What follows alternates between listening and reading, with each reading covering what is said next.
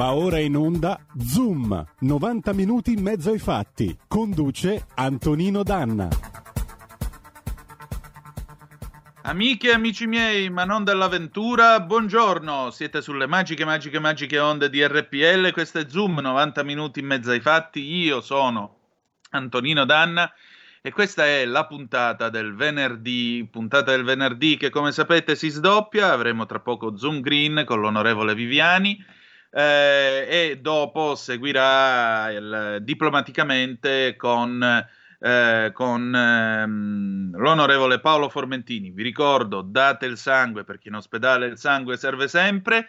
Nel frattempo cominciamo subito perché venerdì, venerdì si balla, ora viene l'estate e allora ce ne andiamo a mare. Con chi ce ne andiamo a mare? Con Renato Zero nel 1981. Saluto intanto il nostro nocchiero Roberto Colombo in plancia comando e che dire di più, Galeotto fu il canotto e vai. Il cielo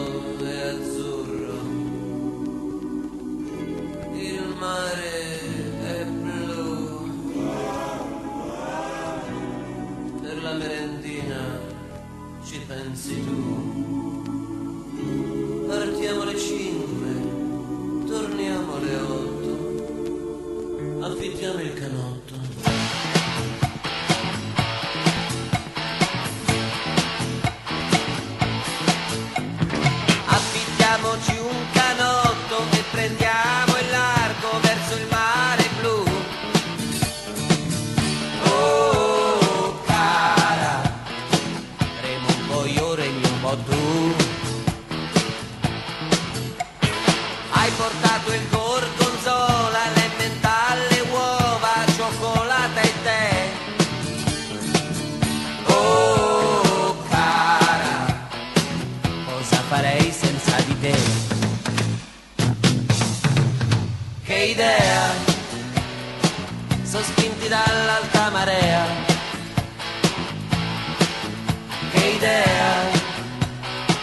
senza la bussola, che idea.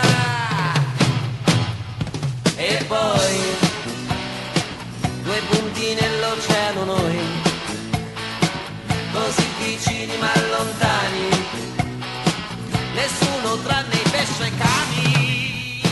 Ehi, ehi, ma che fai? Non sapevo soffrissi di vertigini. Ehi,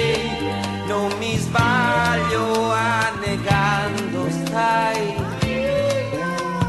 Lasciami dai perché coinvolgermi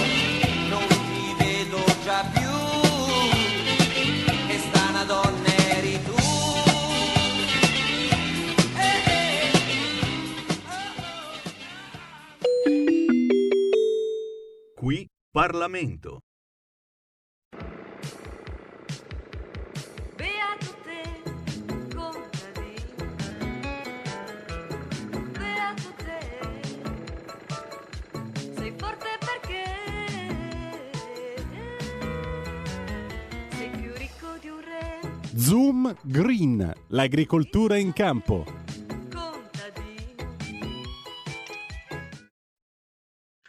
E allora, ladies and gentlemen, ecco a voi, elegantissimo con la sua cravattazza blu. Eh, vi preciso che è fermo, eh?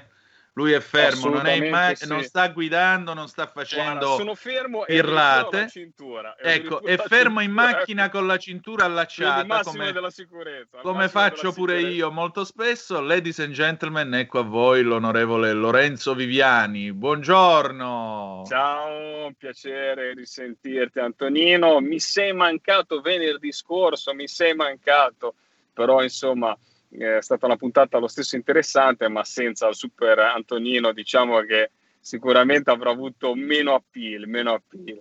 E, No, no, no. Una, una, una cravatta naturalmente che dedico, lo sai che io non sono uomo da cravatta, ma per rispetto al grande Antonino che oggi però è senza cravatta, fammi dire. Oggi Sì, è io mart- Oggi da senza- martedì ho chiesto scusa agli ascoltatori perché io ormai comincio a soffrire il caldo, Ok. non essendo tra l'altro snello tra i fornelli come te, per cui io essendo bello cicciotto mi fa caldo e con la cravatta poi comincio a sudare. Certo, per cui- certo. Allora, per allora cui forse mi, formalizzo, mi verrò anch'io un po', un po' più, un po', un po' più informale. sì, Bravo, direi no. che possiamo introdurre il Casual Friday. Bravo, bravo, bravo, bravo. No, ecco, ora andando ai temi agricoli, Eccoci. eh, questa è una puntata, tanto come ho detto, insomma, facciamo un po' il punto della situazione. La scorsa settimana abbiamo parlato di- delle fitopatie date da parassiti, una, una bella puntata dove abbiamo parlato anche di Seaspiracy, eh, di questo documentario che dà contro la pesca in generale. Abbiamo avuto degli interessanti ospiti. Oggi avremo chi ci parlerà delle piccole produzioni locali nella seconda parte, che è questo progetto di legge preso un po' sullo stampo della Regione Veneto, però cerca, cosa cerca di fare questo progetto di legge? Che è in seconda lettura alla Camera, andrà in terza lettura al Senato per alcune modifiche che apporteremo noi di carattere formale, ma che poi vorrà dare una risposta concreta a chi? A chi proprio eh, fa, eh, come dire, ha la sua piccola produzione di formaggio, eh, di trasformazione e non deve naturalmente andare incontro ai regolamenti della, della grande industria e quindi eh, se vogliamo fare il formaggio in grotta, se vogliamo fare, non so, attività di trasformazione dentro un trullo, per parlare da nord a sud, ecco, eh, dobbiamo dare la possibilità ai nostri agricoltori, ai nostri, eh, ai nostri produttori di poter valorizzare i propri prodotti, ma senza andare a incorrere in regolamenti molte volte, come sappiamo, assurdi. Giusta la salubrità degli alimenti, non è giusto mettere in difficoltà con dei balzelli le piccole produzioni locali. Quindi ne parleremo nella seconda parte della puntata. Adesso, insomma, abbiamo tanti altri argomenti per la prima parte. Uno, tanto ti, sto- ti dico dove sto andando, Antonino, io Esatto. sono in direzione, fra parentesi, mi avete beccato in macchina, perché? Perché sto andando verso Carrara, naturalmente come sono tutte, da una parte andando verso Genova la- l'autostrada è disastrosa, ma per non farci mancare nulla, uscendo da Spezia, andando verso la Toscana, anche lì lavori in corso e quindi chilometri di coda. Quindi speravo di parlarvi dal bel porticciolo, dalla, dalla cooperativa di pescatori di Carrara, eh, che vado a visitare per una importantissima eh, eh, progetto che stanno portando avanti, che vi spiegherò dopo, ma in- purtroppo invece devo fare la puntata alla macchina. Questo progetto, come vi dicevo, è per il recupero della plastica in mare.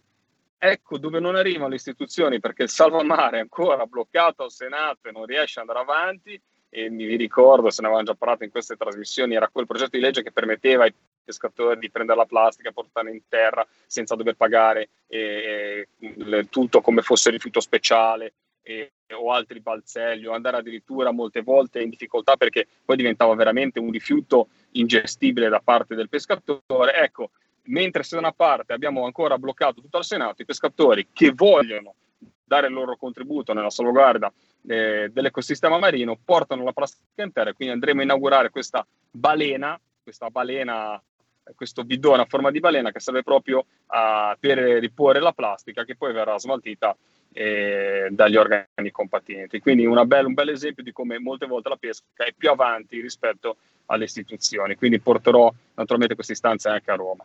Sì, E- infatti la settimana scorsa, scusami, la settimana scorsa c'è stata mh, nel corso di Linea Blu si è vista l'installazione a Sanremo, tra l'altro, di un nuovo apparecchio che ha questa forma cilindrica, viene immerso a pelo d'acqua eh, che genera un vortice, risucchia tutta la eh, Sì. plastica, dopodiché la trita, per cui è molto interessante anche questa idea di questi strumenti che vengono utilizzati permanentemente perché funziona a corrente elettrica per risucchiare tutto il materiale plastico e tirarlo via.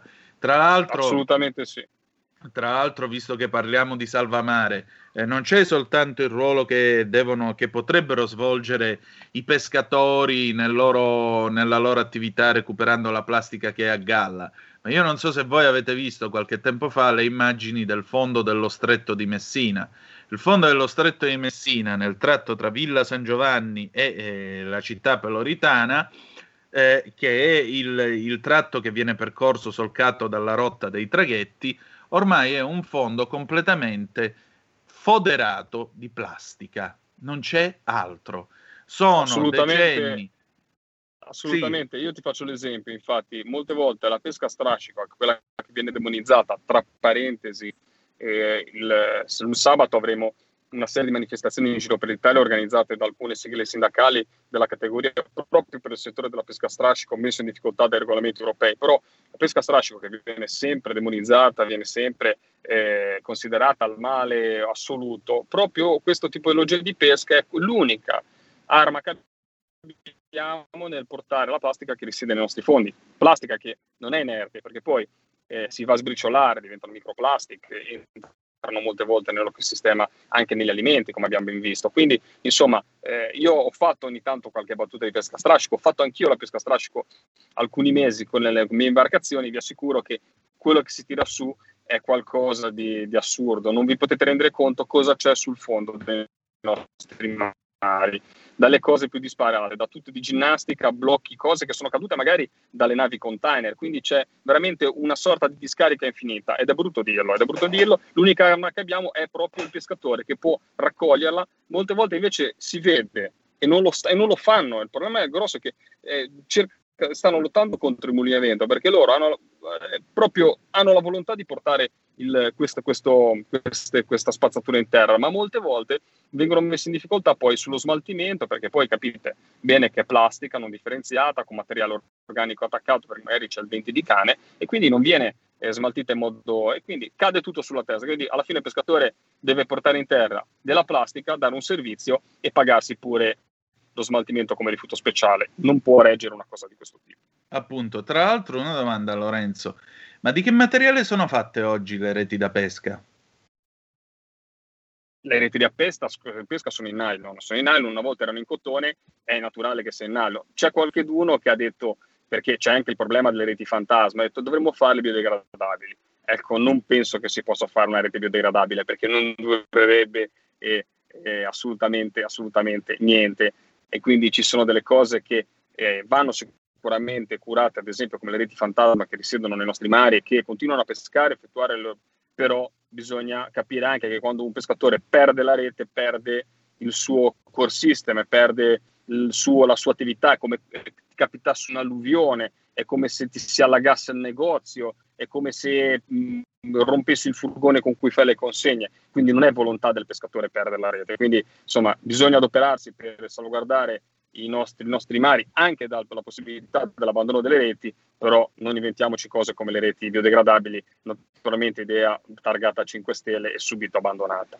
Invece no, ti volevo portare su altri tipi di argomenti. Sì. Eh, Antonino, noi alla Camera abbiamo il Sosteni bis, eh, tra parentesi in aula eh, abbiamo avuto anche un bel question time, eh, un bel question time, che, che bella definizione, un interessante question time al ministro Patuanelli eh, sulla fauna selvatica, su un problema mm. eh, che sta affliggendo, realmente esploso eh, anche in queste ultime settimane.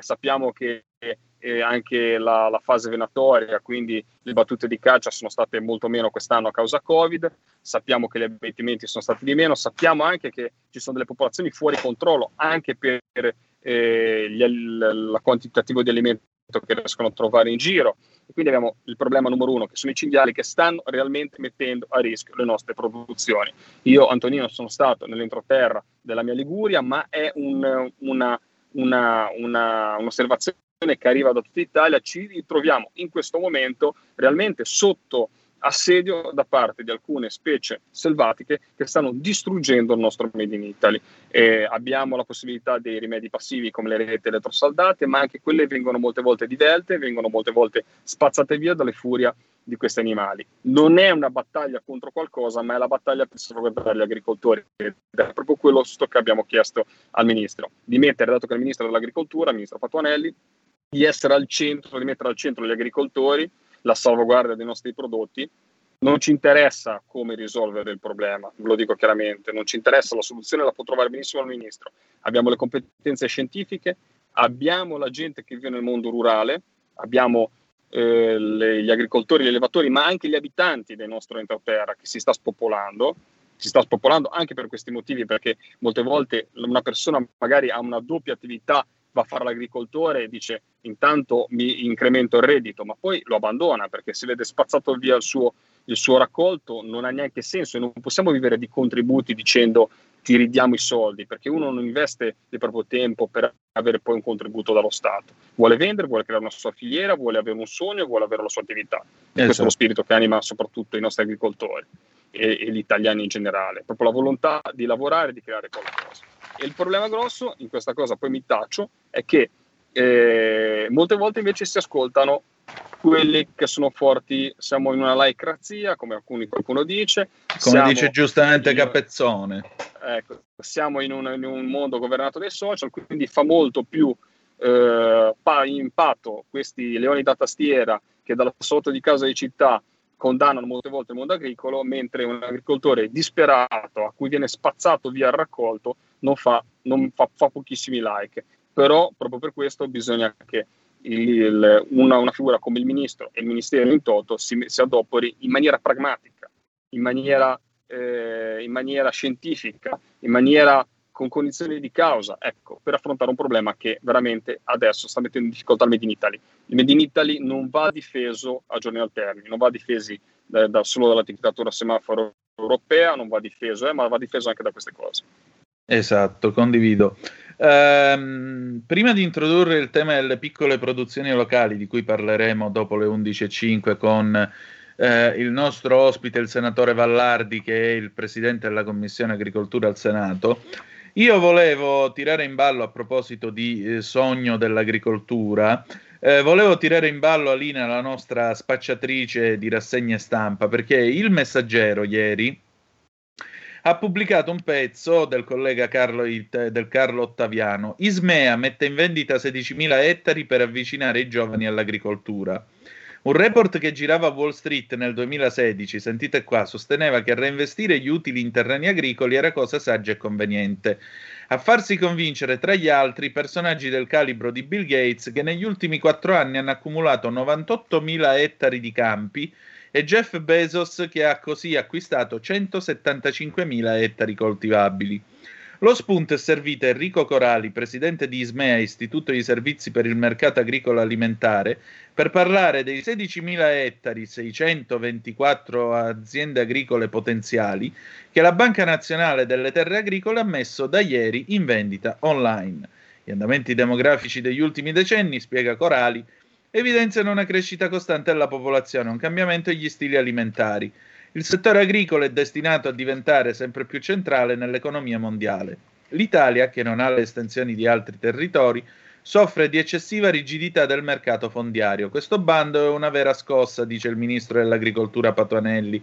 Con le nuove generazioni, aggiunge, riscopriamo il valore della terra con elementi nuovi, come l'innovazione, la sensoristica la riduzione dell'impronta ambientale su produzioni ed emissioni. Dalla vendita dei 16.000 ettari, l'Ismea conta di ricavare 255 milioni di euro che saranno reinvestiti a favore dei giovani agricoltori. Io però mi chiedo come si fa a passare dagli studi eh, comodamente seduti nelle aule di scuola senza avere assolutamente nessuna infarinatura eh, di Bravo. agricoltura, di ritmi, Bravo, di bravo. coltivazioni, di sensoristica, Bravo. perché qua la gente si è convinta. Sai qual è sta cosa, Lorenzo? A me ogni volta viene sto pensiero. Questi ormai si sono convinti che il contadino sia uno con la zappa che si alza la No, mattina si guarda, veste di vecchio. preso in pieno, preso Esatto, in va in campagna, zappa, si mangia il panino alle 12, torna a casa e va a vendere i mazzi di origano al mercato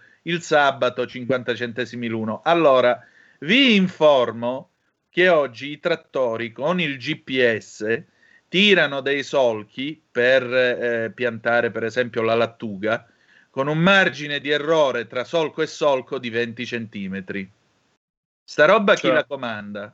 Quello con No, la ma- zappa, secondo voi? Sì, ma assolutamente, ma hai, hai ragione. A parte che servono competenze e io ti dico, l'esempio è, io lo faccio sempre dei miei colleghi in commissione, che sono tutte persone che poi sono buttate in politica, ma sono con una laurea in tasca e fanno l'agricoltore. Però Esatto. mi dà anche fastidio molte volte quando dicono, ah, il ritorno all'agricoltura, diamo i terreni, come se domani mattina uno si diventasse agricoltore, si diventasse pescatore. Allora, per fare l'agricoltore, per fare il pescatore, bene, bene, non che ci facciamo l'orticello e mettiamo due canne per i pomodori, devi essere, devi fare degli anni, devi imparare, devi capire il mestiere, devi sapere i periodi, devi sapere cosa devi fare, devi- cioè non, non- non- ecco, pensare che il primario sia una sorta di eh, ci facciamo tutti i pescatori, facciamo tutti gli agricoltori, a me mi ha sempre dato un po' fastidio ed sono stato molto critico veramente in maniera trasversale su tanti provvedimenti che vedevano dare a persone a caso, fatemi dire, i terreni agricoli. Perché io, ad esempio, non, non sono agricoltore, studio l'agricoltore, studio, scusatemi, l'agricoltura perché è il mio compito da capogruppo in Commissione Agricoltura, ma non mi sognerei mai di dire andare, cioè io prima di fare o dovessi fare un vigneto, dovessi fare qualcosa nella mia vita, mi metterei lì, metterei a studiare, a lavorare prima di prendere, di dire, di fare, sbrigare. Perché ogni mestiere ha la sua. Una volta si diceva pre- eh, impara un'arte e mettila da parte. Esatto. Lo ripeteva mio padre e, e mio nonno lo ripeteva mio padre prima, eh, prima ancora. Ecco, bisogna i mestieri fare il boccia, imparare, sapere eh, le, le cose, sapere fare dal più umile dei mestieri, perché l'agricoltura è così come la pesca, devi saper tirare le reti, saper remare, come utilizzare un sonar eh, da 100.000 euro, perché funziona così. E lo stesso penso che sia per l'agricoltura, anche se non è Esatto. il mio mestiere. Esatto. C'è la signora Lisetta in linea per noi. Pronto? Buongiorno Ciao, a tutti e Lisetta. due e bentornato signor Tonino. Grazie. Allora, io volevo dire questo, voi vi siete dimenticati di una cosa principale, perché io ho letto che i cibi italiani sono stati promossi e sono i più sicuri in Europa. Perché l'altro giorno, il 7 giugno, eh, perché torna in campo insomma, il tema della sicurezza alimentare, è stata la terza giornata mondiale della sicurezza sanitaria degli alimenti, che è stata proclamata dall'Assemblea Generale delle Nazioni Unite. Allora il titolo è Cibo sicuro ora per un domani sano, è lo slogan di quest'anno ragazzi. Un tema molto sentito in Italia naturalmente, in cui i cibi e le bevande risultano sei volte più sicuri di quelli di tutti gli altri paesi secondo l'analisi della Coldiretti, che è stata realizzata mi sembra sulla base dell'ultimo rapporto dell'Agenzia Europea per la Sicurezza Alimentare. Tutto qua, vi saluto tutti e due e buon lavoro. Grazie Lisetta. Grazie, abbiamo Lisetta. altre due telefonate e due minuti, quindi vi chiedo interventi brevi. Pronto chi è là? Ciao, pronto, sono Federica, ciao. Ciao. Eh, Ciao. Ciao, eh, volevo dire intanto, fare una precisazione che ieri ho ascoltato mh, tramite radio l'intervento che avete fatto sia eh, assieme a Golinelli sul, eh, vabbè, l'ha mandato poi in onda Radio Padania. Per quanto riguarda la fauna selvatica e insomma quello che avete di cui discusso ieri, e concordo pieno, pienamente. Brevemente io riassumo, stavolta sarò breve, quello che avete detto voi. Da noi si dice, ve lo dico in italiano, che eh, fino a qualche poco tempo fa a fare l'agricoltore tutti i sommari sono buoni, eh, nel senso Eh. che bastava, eh, cioè come avete detto voi, ma sì, eh, non, non- non è un granché, basta solo zappare, eccetera. No, non è così, perché l'agricoltura si è evoluta, è cambiata, e poi io che sono anche iscritta ad un ordine, ad un albo professionale, quindi siamo cioè dobbiamo stare sempre anche a contatto con varie leggi, eccetera, quindi non è proprio così. Un conto è l'orticello familiare o il frutteto familiare per hobby che eh, come viene viene, ma l'agricoltura professionale italiana non è proprio così, quindi vi do proprio, ve lo confermo, ecco, tutto lì. Grazie. Grazie Federica, grazie ancora. Eh, lascia poi i tuoi recapiti che magari venerdì facciamo la puntata insieme a te, dai. Eh, che dire di più, Sì, se non c'è, se non c'è la telefonata volevo dirti una No. cosa sulla- su quello che ha detto la signora Lisetta. No, ha detto una cosa giustissima, ma noi lo ripetiamo come un mantra che i prodotti italiani sono i più controllati, sono i più salubri.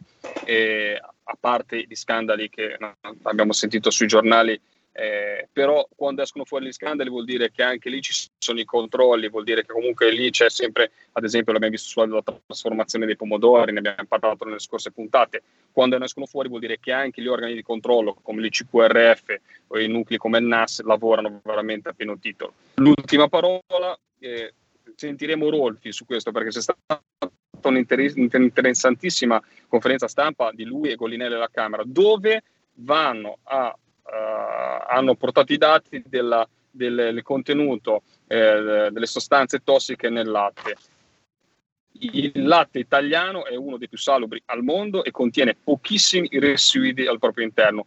Parliamo di, eh, di, di livelli di, di sotto, sotto 100 volte sotto i livelli di base. Quindi rendiamoci conto che molte volte quando parliamo della nostra agricoltura oppure demonizziamo il settore zootecnico della pianura padana o l'inquinamento, invece che sono sempre produttori di estrema qualità. Ok, allora andiamo in pausa e dopo dal 1970 Nino Ferrer, viva la campagna, tra poco. Il futuro appartiene a chi fa squadra. Le radio italiane si uniscono per giocare la partita da protagoniste. Nasce l'app Radio Player Italia. 140 stazioni in una sola rete Scegli la tua preferita e ascolta il suono perfetto del digitale. Gratis, senza registrazione, senza interruzioni. Compatibile con tutti i device. Le notizie, la compagnia, la musica scelta da chi la ama, la conosce e la vive. Scarica Radio Player Italia. Il futuro batte con la radio nel cuore. Anche RPL è disponibile su Radio Player Italia.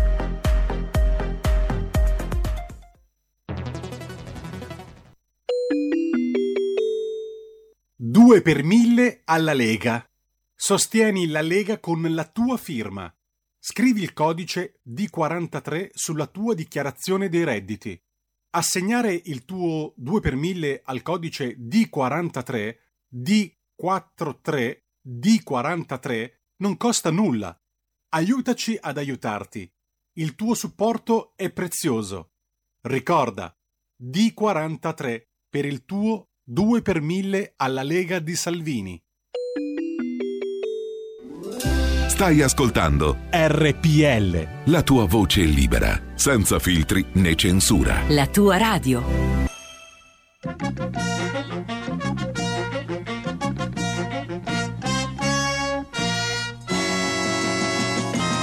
Io sto in città, sono come una formica nella folla dell'umanità che corre qua e là a gran velocità con l'orologio che va, che va, che va.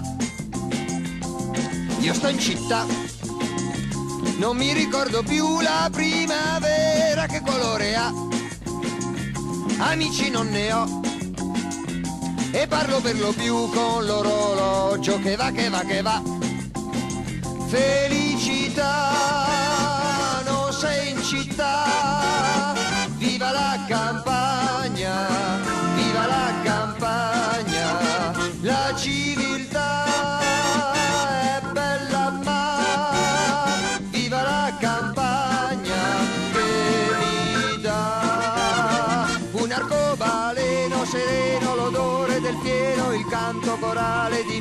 cicale, un bianco puledro, il fiore di cedro, le stelle più grandi nel cielo, ma io sto in città Cemento palazzoni, cartelloni di pubblicità. In macchina su e giù, lottando per di più con l'orologio che va, che va, che va. Io sto in città. Rumori fastidiosi, la nevrosi mi divora già. La gente viene e va, ma non sorride più, c'ha l'orologio che va, che va, che va. Felicità,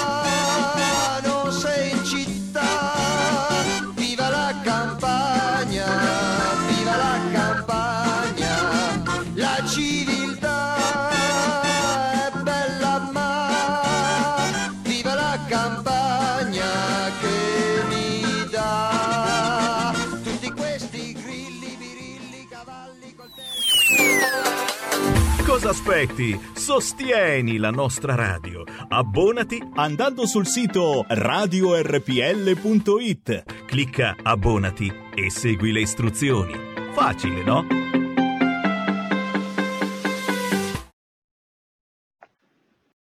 E rieccoci, siete di nuovo sulle magiche, magiche, magiche onde di RPL. Questo è sempre Zoom nell'edizione green del venerdì. Antonino Danna e Lorenzo Viviani on the road al microfono. E allora, Lorenzo, eh, noi dobbiamo introdurre ora due temi molto particolari. Prima di tutto parliamo un po' di soldi, va? E poi parliamo di piccole produzioni. Che cosa ci dici di bello?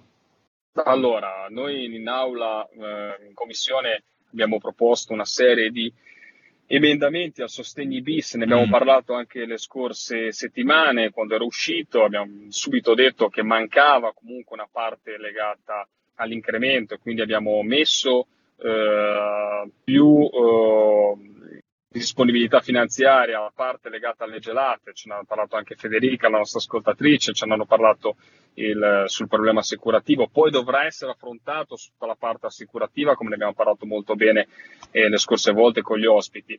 Eh, tanti settori che chiedono aiuto, anche solamente vi faccio l'esempio, le api, il settore apistico di cui anche quello ne abbiamo parlato, un settore molto importante che però ha delle necessità diverse rispetto al mondo agricolo, perché magari la calamità naturale è diversa. Ad esempio, fa freddo, c'è brutto tempo, le api non escono, sono obbligati eh, gli apicoltori, anche lì bassa produzione e bisogna riuscire a dargli una mano. Eh, interventi che possono essere sulla decontribuzione, la solita battaglia, fammi dire, sui canoni demaniali marittimi. Abbiamo esteso il- il- tutta la parte legata alla- al bonus di cui abbiamo parlato anche le scorse puntate per gli agricoltori, anche al mondo della pesca, quindi vari interventi che vogliono andare a migliorare un sostegno bis che già dà delle risposte molto importanti al mondo agricolo, perché c'è la contribuzione ad esempio del settore vitivinicolo, insomma di tanti settori, difficoltà, ma deve essere incrementato. Una, una partita per tutti, ad esempio, quella degli agriturismi, che molte volte sono trovati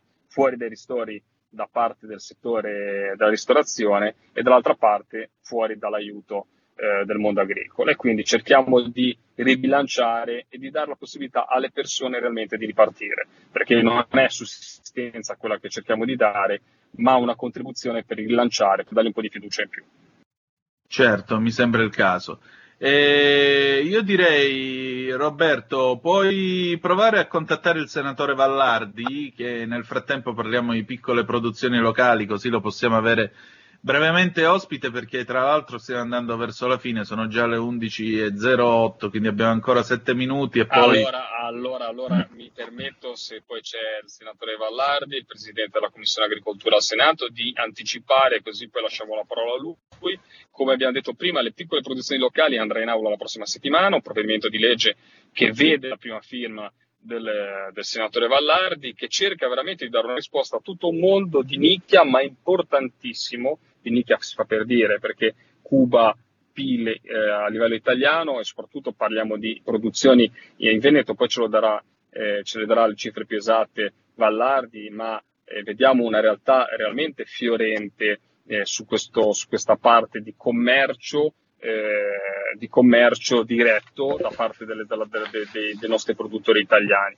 Ricordiamoci sempre che eh, le regole che vanno per le grandi fabbriche non possono essere date ai nostri agricoltori e a chi trasforma il prodotto direttamente.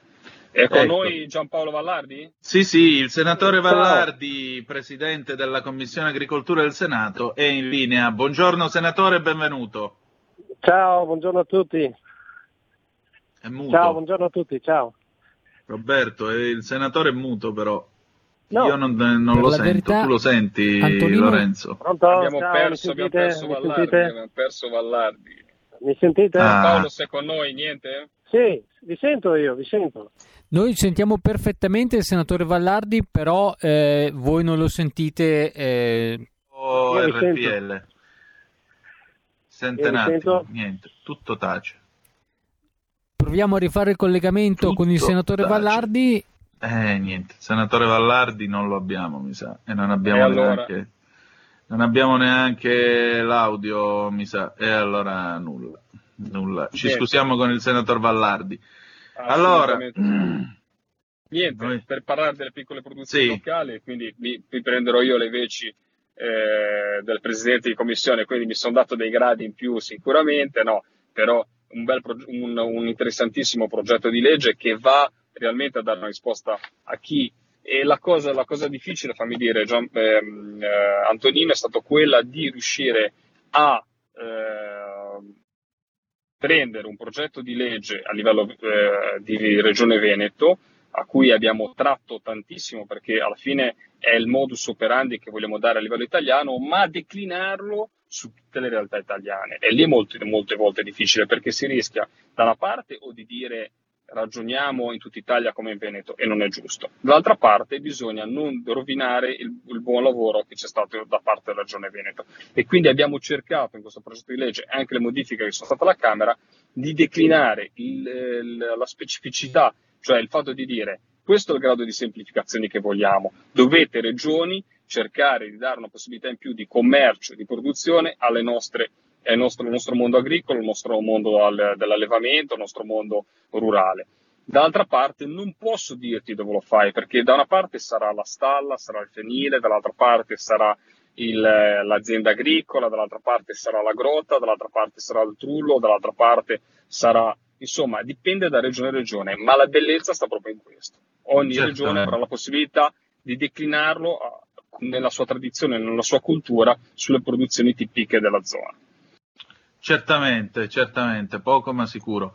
Eh, Lorenzo, niente, noi siamo arrivati alla fine del nostro tempo e che dire di più? Io ti voglio ringraziare come ogni venerdì della tua presenza e della tua co-conduzione.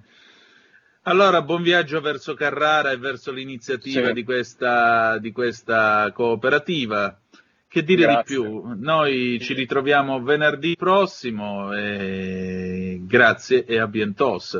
messer. Allora io, io devo ringraziare, insomma è stata la puntata, la riun- ci siamo riuniti in questa puntata dopo una settimana che non ci sentivamo ed è stato veramente un piacere.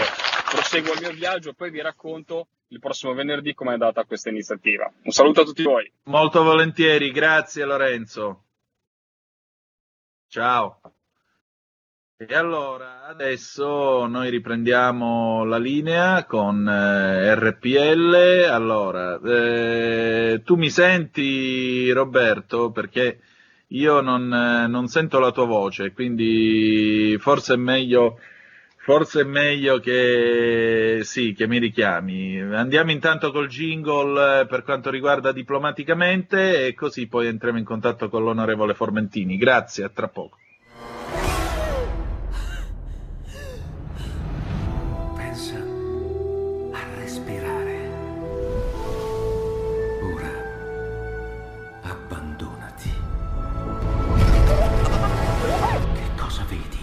Luce. Oscurità. L'equilibrio. È tanto più grande. C'è stato un risveglio. Hai sentito? Conosco una sola verità.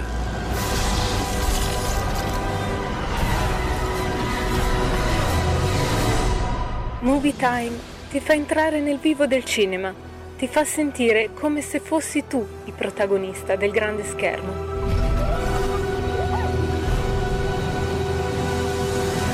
Ogni sabato dalle ore 16.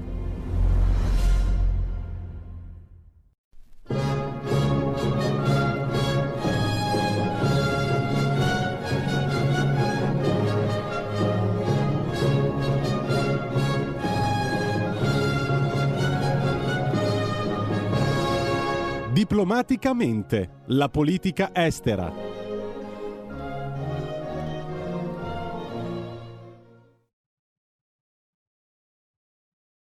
Spazio diplomaticamente, eh, la linea ritorna ad Antonino Danna. Benissimo, rieccoci, siete di nuovo sulle magiche, magiche, magiche onde di RPL, questo è sempre Zoom con i suoi 90 minuti in mezzo ai fatti. A proposito, comunicazione anche per la regia, oggi il nostro Ettore Toniato per Padova Calling non c'è perché ha un impegno, quindi non ci sarà lo spazio col nostro Ettore, avremo più spazio per le vostre telefonate, avremo anche più spazio per il traino con l'affascinante Malika Zambelli che oggi ha una puntata di talk, vi devo dire la verità, alquanto sfiziosa, quindi dopo di noi restate eh, sempre qui su RPL e, e seguite la nostra Malika e in seguito la programmazione Semivarin, PG Pellegrin, l'area di servizio e così via fino ad arrivare a sera perché noi ci teniamo a tenervi compagnia e ci teniamo a raccontarvi il nostro punto di vista sull'Italia. Per quanto riguarda la politica estera, sapete che è in corso eh, questo mh, G7 in eh, quel dell'Inghilterra, stamattina c'è stato eh, il colloquio tra eh, Biden e Johnson, il famoso mh, rapporto speciale di cui parlava lo stesso Churchill, eh, il rapporto speciale tra queste due nazioni, gli Stati Uniti e eh, l'America, che naturalmente da 80 anni rappresentano le due sponde di quel mare, di quel lago che è l'Oceano Atlantico. Eh, Roberto, il nostro Paolo è pronto al telefono, quindi se lo vuoi contattare eh, lo, possiamo, lo possiamo fare intervenire. E vi dicevo, quindi questi 80 anni di rapporto che sono stati cementati da una guerra mondiale e da tutto quello che poi eh, è accaduto dal 1945 ad oggi. L'America, una nazione che negli anni di Trump ha avuto un atteggiamento molto particolare nei confronti dell'Europa, ora Biden che parla di lavorare insieme, di cooperare insieme, Biden mh, che cerca di fare questi interventi da, da, pacificatore internazionale, ma a me sembra comunque un presidente abbastanza scialbo nella sua attività, abbastanza eh, anche logoro, cioè si vede che è un presidente abbastanza logorato dal tempo, dal, dagli eventi. Credo che francamente a 78 anni avrebbe potuto prendere un'altra strada anziché portarsi alla guida della nazione più importante del mondo che si trova a fronteggiare tra l'altro tutta una serie di sfide non da poco. Sapete che in questi giorni si parla molto si parla molto di, di, di, di questo rapporto sugli UFO, eh, di questo rapporto su queste tecnologie eh, particolari, eh, però vedi, vedete, il punto è proprio in questi termini. Nel presentare tutta questa documentazione si dice anche non sappiamo se sia tecnologia militare russa oppure cinese Ora, se eh, davvero Pechino o Mosca sono stati in grado di sviluppare delle apparecchiature in grado di volare e di compiere tutta una serie di manovre acrobazie che un jet normale non sarebbe in grado di fare, per quanto un jet militare, capite bene che la sfida, la sfida diciamo così, militare, la sfida anche per l'equilibrio e la supremazia su, su questo pianeta sarebbe giunta una svolta, direi anche molto, molto, molto drammatica, perché segnerebbe comunque un ritardo tecnologico degli Stati Uniti d'America non da poco. Riuscire a realizzare un apparecchio volante che è in grado di compiere manovre in verticale oppure di immergersi nell'acqua ed essere stealth, cioè invisibile, capite che eh, dà un vantaggio militare, un vantaggio bellico non da poco. E guarda caso questi mezzi seguono tutti le navi della flotta americana, chissà perché. E allora, ecco a voi Paolo Formentini. Buongiorno Paolo, ben trovato. Buongiorno a voi. Allora, il nostro vicepresidente della Commissione Affari Esteri della Camera è stata una settimana abbastanza piena. Tu hai anche una sorpresa per noi o sbaglio? Ah, sorprese ce ne sono tutti i giorni, tutti i giorni. Eh, la sorpresa vera è che finalmente è stata calendarizzata alla Camera dei Deputati la richiesta della Lega di una commissione di inchiesta eh, sull'origine del coronavirus e sulla gestione da parte dell'Organizzazione Mondiale della Sanità per il prossimo 28 di giugno, con la discussione generale lunedì 28 giugno prenderà finalmente avvio l'esame di questa commissione chiesta dalla Lega a gran voce, da Matteo Salvini più e più volte, eh, perché finalmente quello di cui oggi tutti parlano, ma pochissimi o quasi nessuno parlava un anno fa, possa essere reso di dominio pubblico, possa essere come deve avvenire in una democrazia oggetto di indagine parlamentare, oggetto di un approfondimento, un approfondimento dovuto alle decine di migliaia di morti italiani e ai milioni di morti in tutto il mondo. Questo poco ma sicuro e mi sembra anche un atto di giustizia davanti a tutto quello che abbiamo sofferto in un anno e mezzo e che comunque lascerà non pochi strascichi su tutti noi. Devo dire la verità, ero in treno lunedì per andare alla radio, insomma da un lato mi ha fatto piacere trovare gente seduta accanto a me eh, sul treno che parlava di progetti, di viaggi e di quant'altro. Dall'altro lato ammetto che per un attimo ho rimpianto il lockdown perché non ero più abituato a viaggiare su un mezzo affollato come il treno. Eh, Paolo, in tutto questo c'è questo G7 in corso, l'America che riafferma il suo legame speciale eh, con eh, l'Inghilterra, Biden che parla con Johnson, eppure Diciamo che all'atto delle elezioni, all'atto dell'elezione sembrava che questo Biden con Johnson non avrebbe legato più di tanto. Eppure. Tu che ne pensi? Eppure tutto è una sorpresa, è una sorpresa per chi temeva, tanti erano uh, i deputati della Lega, ma forse un po' tutti, eh, temevano una totale inversione della politica americana con l'avvento di Joe Biden e Kamala Harris eh, alla Casa Bianca. Ebbene, questa inversione delle politiche americane, questo cambio di passo totale non c'è stato, non c'è stato e anzi su tanti temi c'è una continuità con l'amministrazione precedente. L'amministrazione che ricordiamo la Lega ha supportato con forza eh, la figura di Donald Trump, però, però bisogna essere sinceri e oggettivi, obiettivi. Eh, il presidente Biden sta mantenendo la medesima postura sulla Cina eh, del presidente precedente e sta cercando di riunire l'Occidente e di ridare una speranza e dei sogni all'Occidente perché non si rassegni a diventare colonia, ma possa continuare a essere esempio di democrazia e esempio di quei valori nei quali tutti noi crediamo, valori di libertà, e continuare a combattere le tirannie e invece estendere il proprio dominio egemonico sul mondo.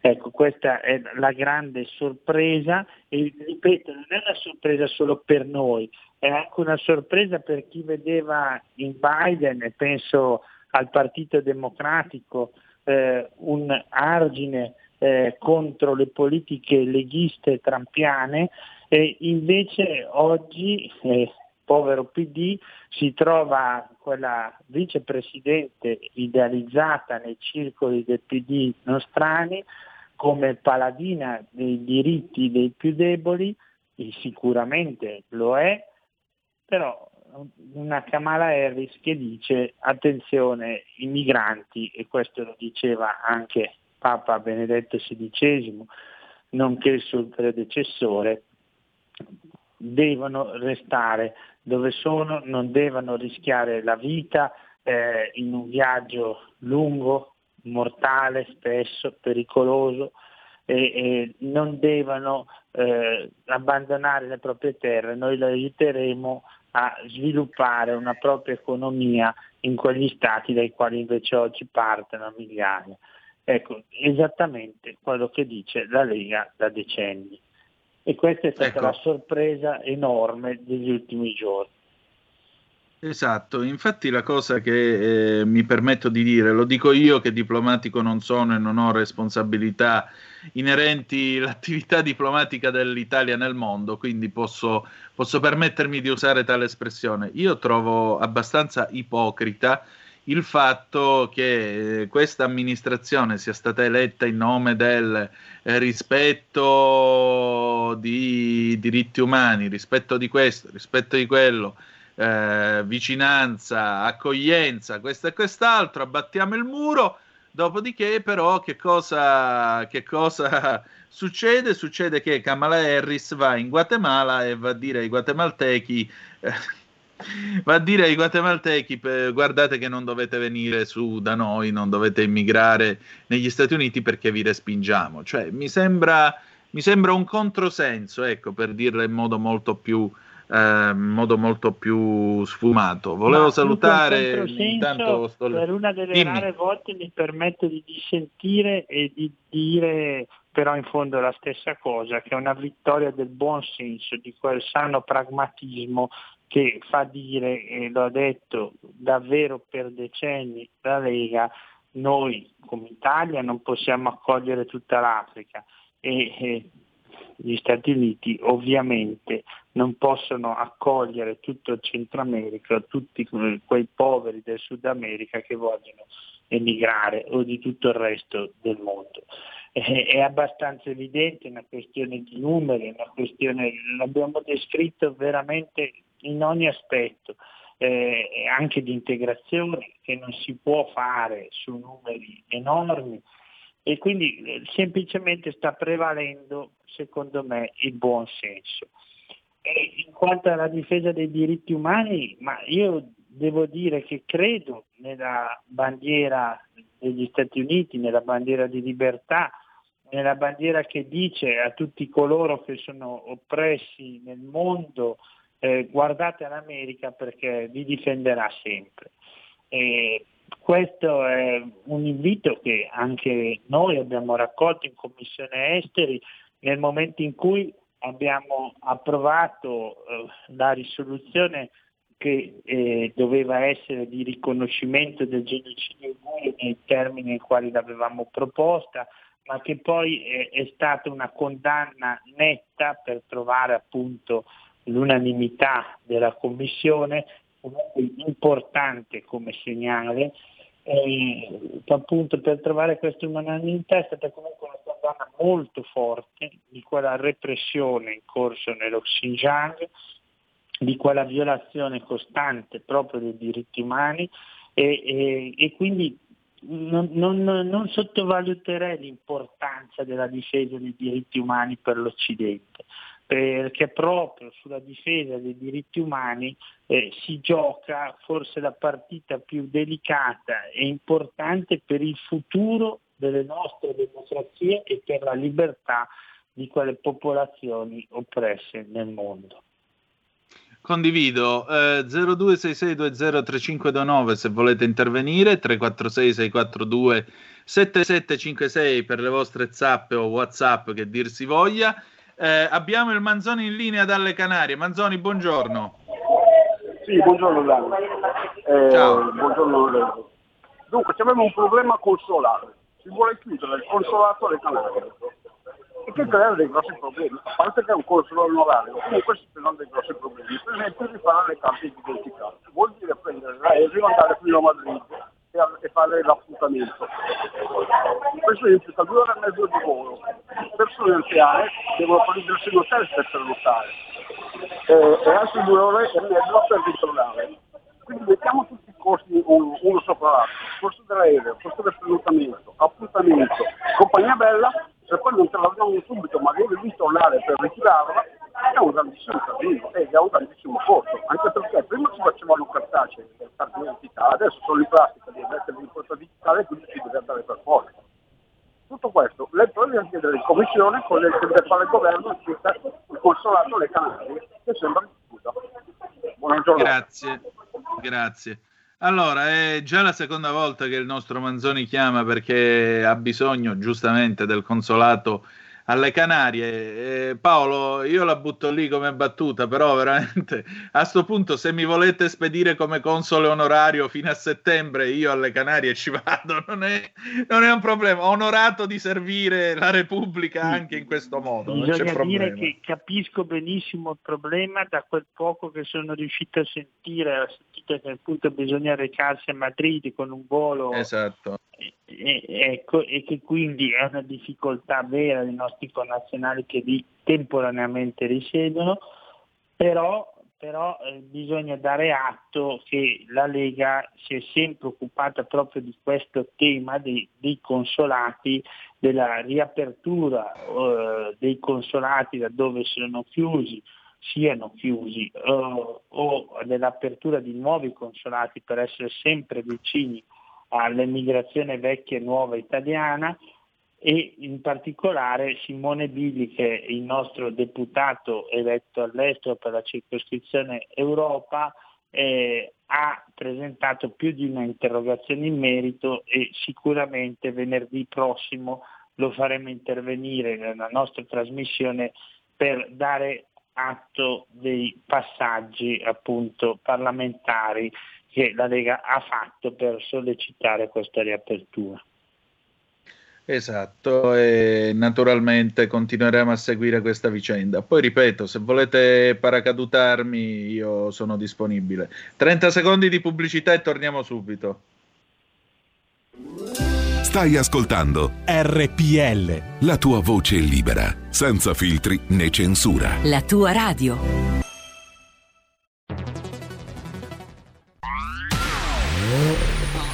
Auto nuova fiammante col suono nuovo È il DAB Plus che si sente a tuono La provi e senti subito com'è che va DAB Plus è la tua radio migliorerà Digital Radio. Il suono perfetto. DAB Plus. Anche RPL, la tua radio, è in Digital Radio. Andrea Rognoni è lieto di annunciare l'uscita del suo ultimo libro, Il pensiero leghista, storia e prospettive delle idee della Lega, edizioni Italia Storica. Acquistalo a soli 18 euro. Richiedetelo al vostro libraio o scrivete a italiastorica-hotmail.com o chiama il numero 333 38 36 198. Porta con te ovunque RPL la tua radio. Scarica l'applicazione per smartphone o tablet dal tuo store o dal sito radiorpl.it. Cosa aspetti?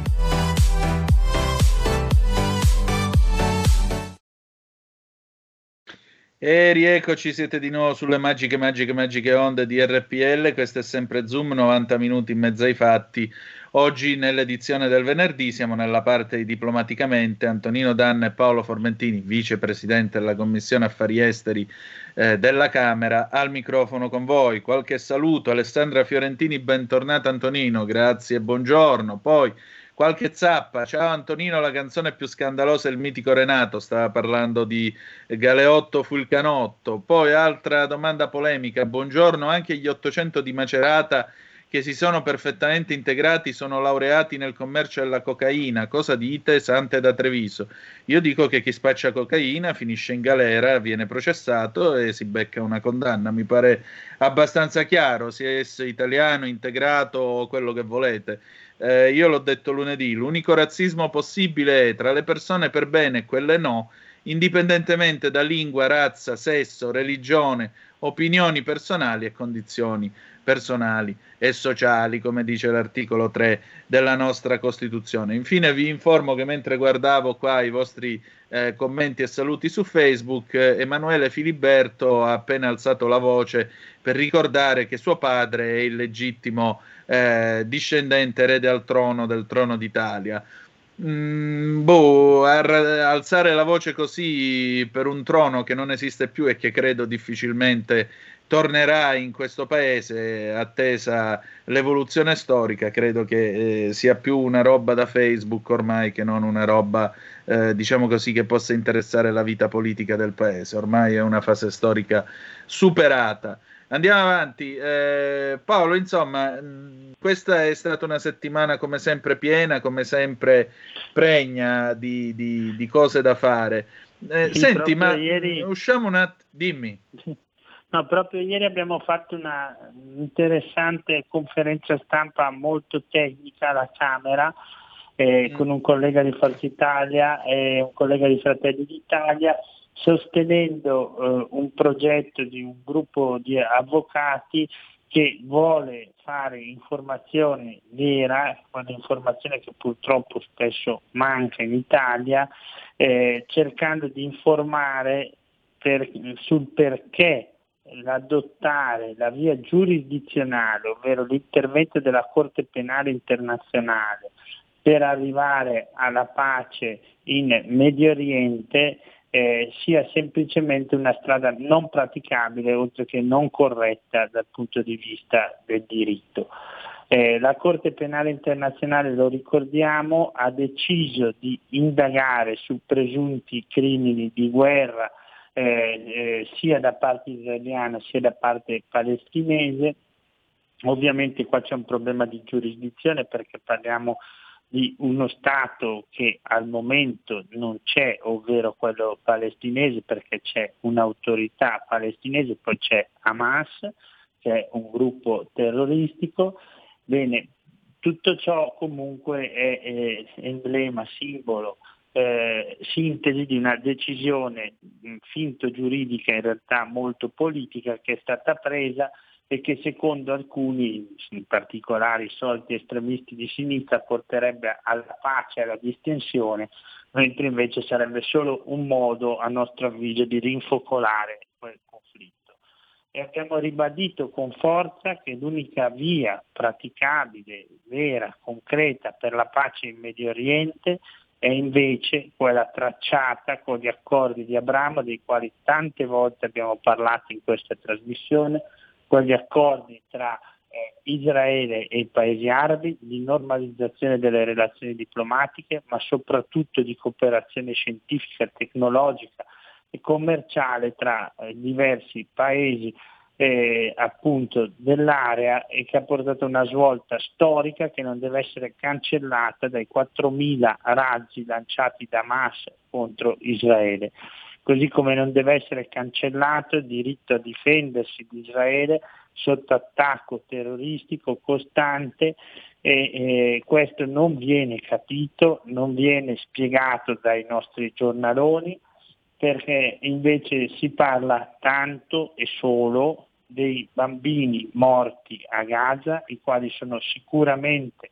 una drammatica, tragica, tremenda realtà, ma i 4.000 razzi da qualche parte sono caduti, sì, la maggior parte sono stati intercettati da Aerodome, il sistema di protezione per eh, intercettare questi missili lanciati dai terroristi verso Israele, ma una parte purtroppo sono caduti su uh, abitazioni in Israele distruggendole e hanno soprattutto costretto per giorni e giorni al suono lancinante delle sirene rifugiarsi e vivere nei bunker eh, per un intero popolo, hanno costretto un intero popolo a vivere nei bunker. Ecco, di questo dramma psicologico, del dramma psicologico di Gaza si parla sempre, del dramma psicologico del popolo israeliano costretto a vivere tra suono di sirene e bunker, con la paura appunto di perdere la vita costante, invece non si parla pressoché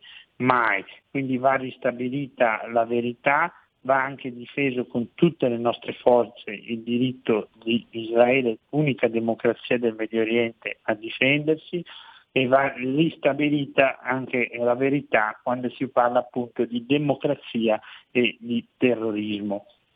Detto è un appello ciò, che condivido. appunto, è iniziata questa nuova battaglia eh, alla quale partecipo anch'io in rappresentanza della Lega per spiegare eh, all'Italia cercare di spiegare che non è con presunte eh, decisioni di tribunali penali con dubbia giurisdizione su quei territori che si arriverà alla pace. Condivido. Abbiamo un ascoltatore in linea. Pronto chi è là? Ascoltatore un po' timido, mi sa. Sì, purtroppo il nostro amico non ha atteso, Antonino. Va bene, se vuole richiamare, noi siamo sempre qui 0266203529 oppure per i vostri WhatsApp, WhatsApp che dir si voglia 346 642 7756.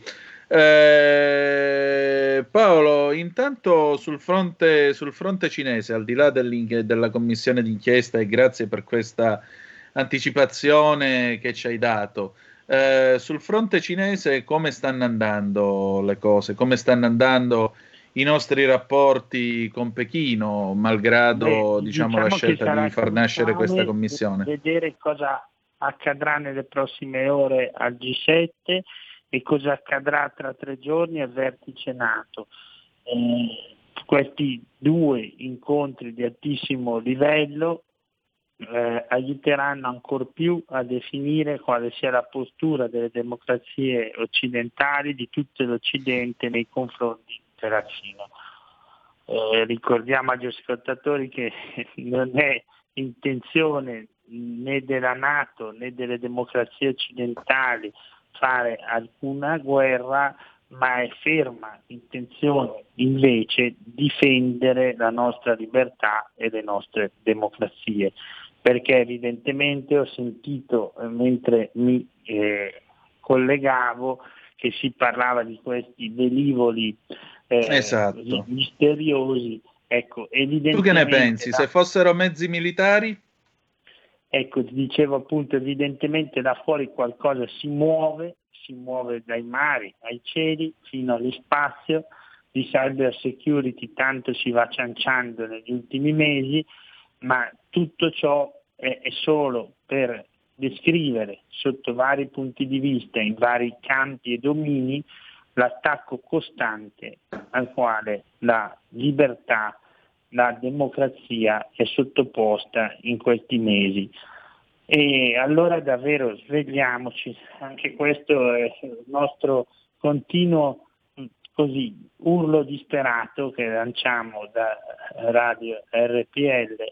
Eh, svegliamoci perché quello che temevamo dall'Unione Sovietica, che poi anche grazie alla deterrenza nucleare non è mai arrivato, e grazie soprattutto, lo ricordiamo, alla Nato, agli Stati Uniti, bene, eh, potrebbe però arrivare oggi dalla Cina o da un'alleanza tra Cina, Iran e magari se non riusciamo a ristabilire dei canali di comunicazione, Russia.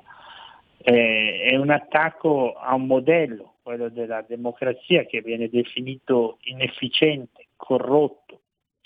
Eh, sarebbe davvero importante analizzare a fondo i termini che vengono usati dalla propaganda di questi stati autoritari contro le democrazie perché purtroppo sono gli stessi termini che venivano usati per infangare la democrazia, per annullarne la portata e la dimensione immensa di libertà che ha quando l'Europa ha assistito alla scalata, all'avvento dei regimi totalitari. Ecco, Esatto. L'epoca purtroppo è simile, e però quella consapevolezza che c'era nella lotta contro il comunismo sovietico non c'è nella lotta contro il comunismo capitalista, un ossimoro, ma così è, cinese. Cinese. Ci sono due telefonate per noi. Pronto chi è là? Sono Dino da Brescia, Antonino. Ciao Dino. Ciao. Eh, io sono veramente orgoglioso di essere abbonato a RPL perché è l'unica radio veramente, l'unico mezzo di informazione che ci consente, io alle sette e mezza mi collego e col grande Cainarca veramente sono eh, stracontento di avere diciamo, questo mezzo di informazione che ci dà eh, delle informazioni veramente. Ecco, i miei 30 secondi li voglio dedicare a fare dei complimenti al nostro grande Paolo che conosco personalmente, anche lui mi conosce, e fargli veramente i complimenti e buon lavoro perché veramente è, è strepitoso. Io sono contentissimo di aver collaborato con lui e gli auguro ogni bene, diciamo, perché veramente se lo merita, non solo a lui, ma a partire da tutti i conduttori della radio, a partire dai nostri rappresentanti, da Matteo Salvini in giù e basta. Concludo con questo dicendo ehm, un abbraccio a tutti. Ciao. Grazie a te Dino. Seconda telefonata. Pronto chi è là? Ciao, sono Massimiliano, eh, ma che sbrodolate. Oi, Vabbè, ma sono, sono sbrodolate però che, che vi, che vi spettano. Ascolta, toglietemi un attimo una curiosità. Mi sembra che la prima guerra is- israeliana, arabo-israeliana sia avvenuta nel 1956, se mi ricordo bene o non so se mi ricordo male. Ma eh, in quel periodo, in quel periodo tutta, anche la sinistra italiana, diciamo, era dalla parte di Israele, perché poverini sono stati nei campi di concentramento, stanno creando una nuova nazione, in più gli arabi erano stati alleati di Hitler e allora anche la sinistra italiana cosa è cambiato da allora? Spiegatemi, ma che cosa è cambiato? Vabbè che la sinistra è un salta Martino che una volta salta di qua, salta di là e non si capisce perché. Ma una volta era proprio come dico io, mi sembra, eh? vi saluto. Grazie. Paolo, che risposta diamo? Beh, il tema è ben posto e interessantissimo. Lasciatemi ringraziare di cuore Dino che non avevo riconosciuto, che è un amico, un super militante della provincia di Brescia che ho visto all'opera gazebo dopo gazebo, troppo buono, però ci dà forza, penso a entrambi, eh, a tutti noi che cerchiamo di combattere per difendere la nostra libertà. Ecco, così come fa Israele, cerca di combattere per difendere la propria libertà, di difendersi. Lo ha fatto nelle guerre arabe israeliane in cui ha dovuto eh, davvero eh, difendere l'esistenza stessa dello Stato di Israele e lo continua a fare oggi. Questa che è stata descritta con l'esempio che è stato dato sulla sinistra italiana è esattamente il mutare di percezione, no? perché eh, la sinistra italiana per anni è stata dell'OLP, di Arafat, tanto che eh, politici del PD oggi dicono sì, mh, Israele si difende e ha ragione di farlo, però noi siamo cresciuti con il mito di Arafat. Eh, cos'è cambiato? Arafat eh, quell'autorità palestinese non esiste di fatto più, non riesce nemmeno ad arrivare ad elezioni e sta guadagnando terreno settimana dopo settimana, razzo dopo razzo lanciato, reclutamento di giovane dopo reclutamento, Hamas, un'organizzazione terroristica. E c'è un nuovo Stato che mira a essere egemonico del terrore nell'area, che è l'Iran, e non, non viene detto con chiarezza, ma proprio l'Iran su quella logistica che rifornisce Gaza eh, di razzi eh, ha un ruolo molto importante, così come ha un ruolo molto importante, ma questo è fatto più noto, eh, di Hezbollah in Libano.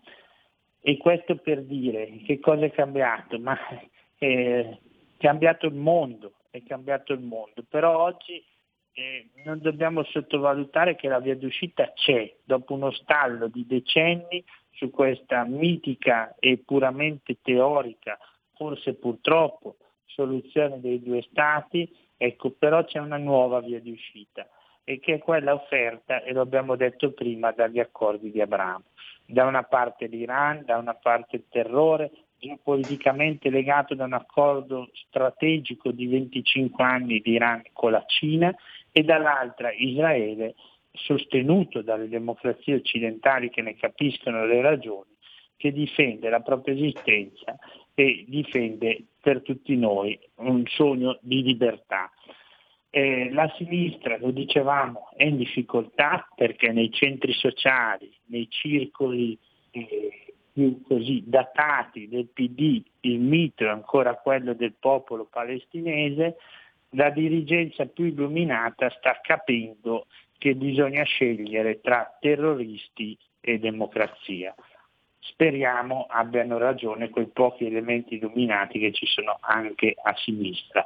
L'immagine più bella riguarda le parole dell'ascoltatore, è quella che circola in questi giorni sui social media e che dice eh, gli ebrei appunto nei lager che non potevano difendersi dallo sterminio nazista, facevano pena al mondo e avevano la compassione del mondo nel momento in cui gli ebrei difendono la propria terra e hanno una tecnologia tale eh, che permette di ridurre al minimo le vittime civili, invece, invece eh, sono se non odiati, quantomeno non compresi, almeno da una parte del mondo occidentale.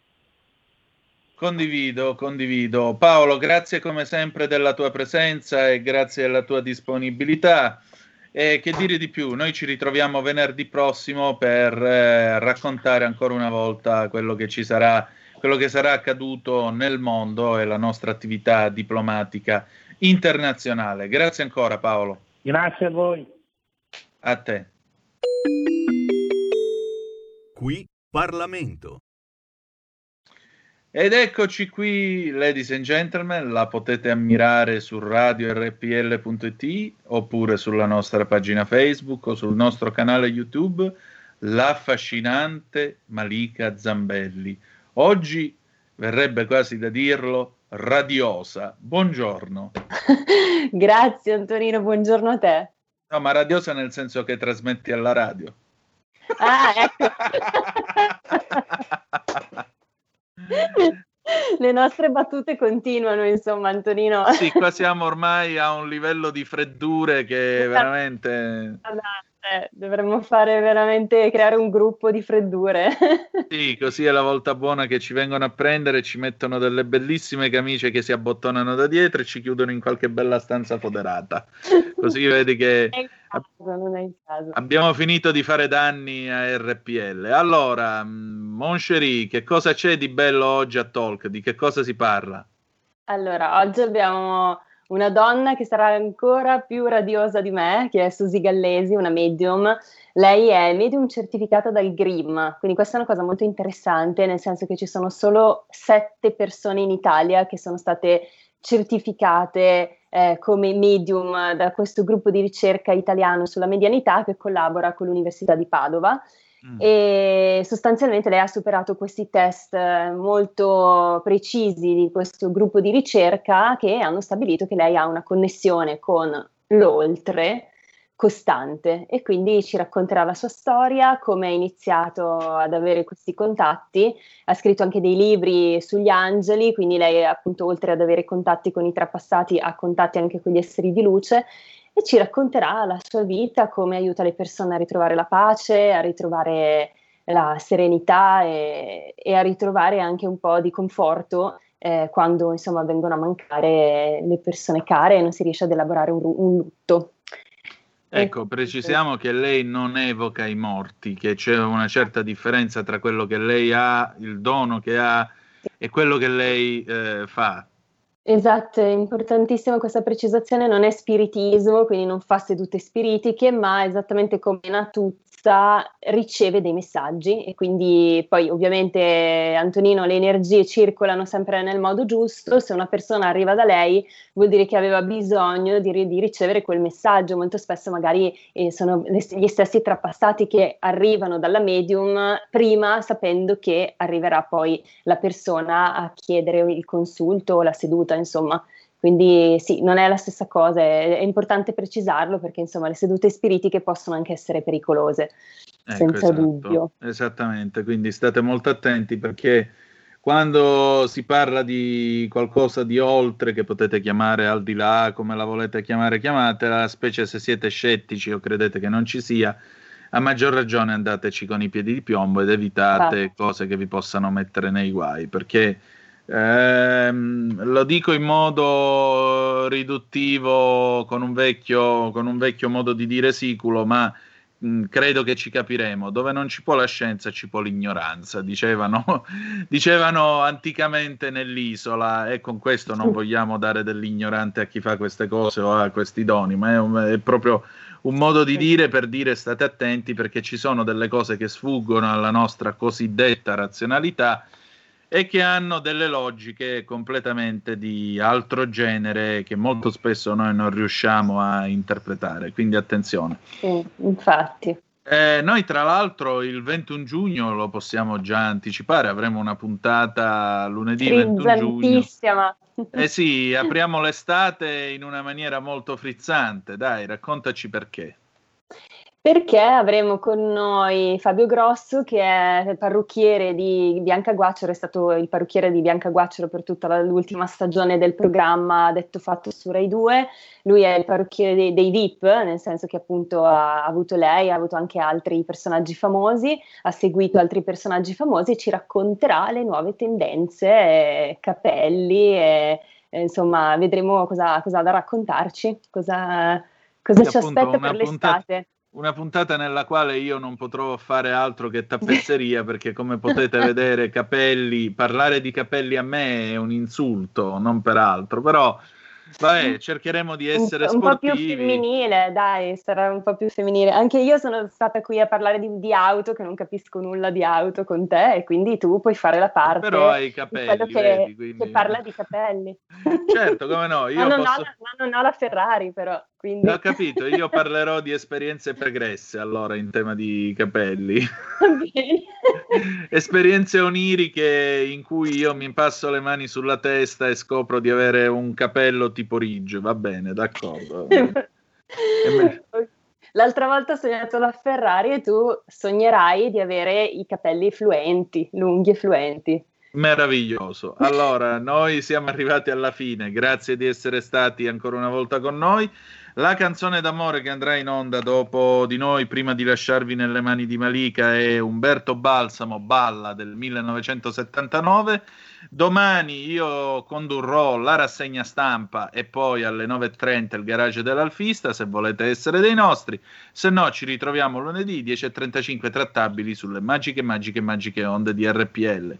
Grazie di essere stati con noi e ricordate che the best is yet to come, il meglio deve ancora venire. Vi hanno parlato Malika Zambelli e Antonino Danna. Buongiorno. Avete ascoltato Zoom, 90 minuti in mezzo ai fatti.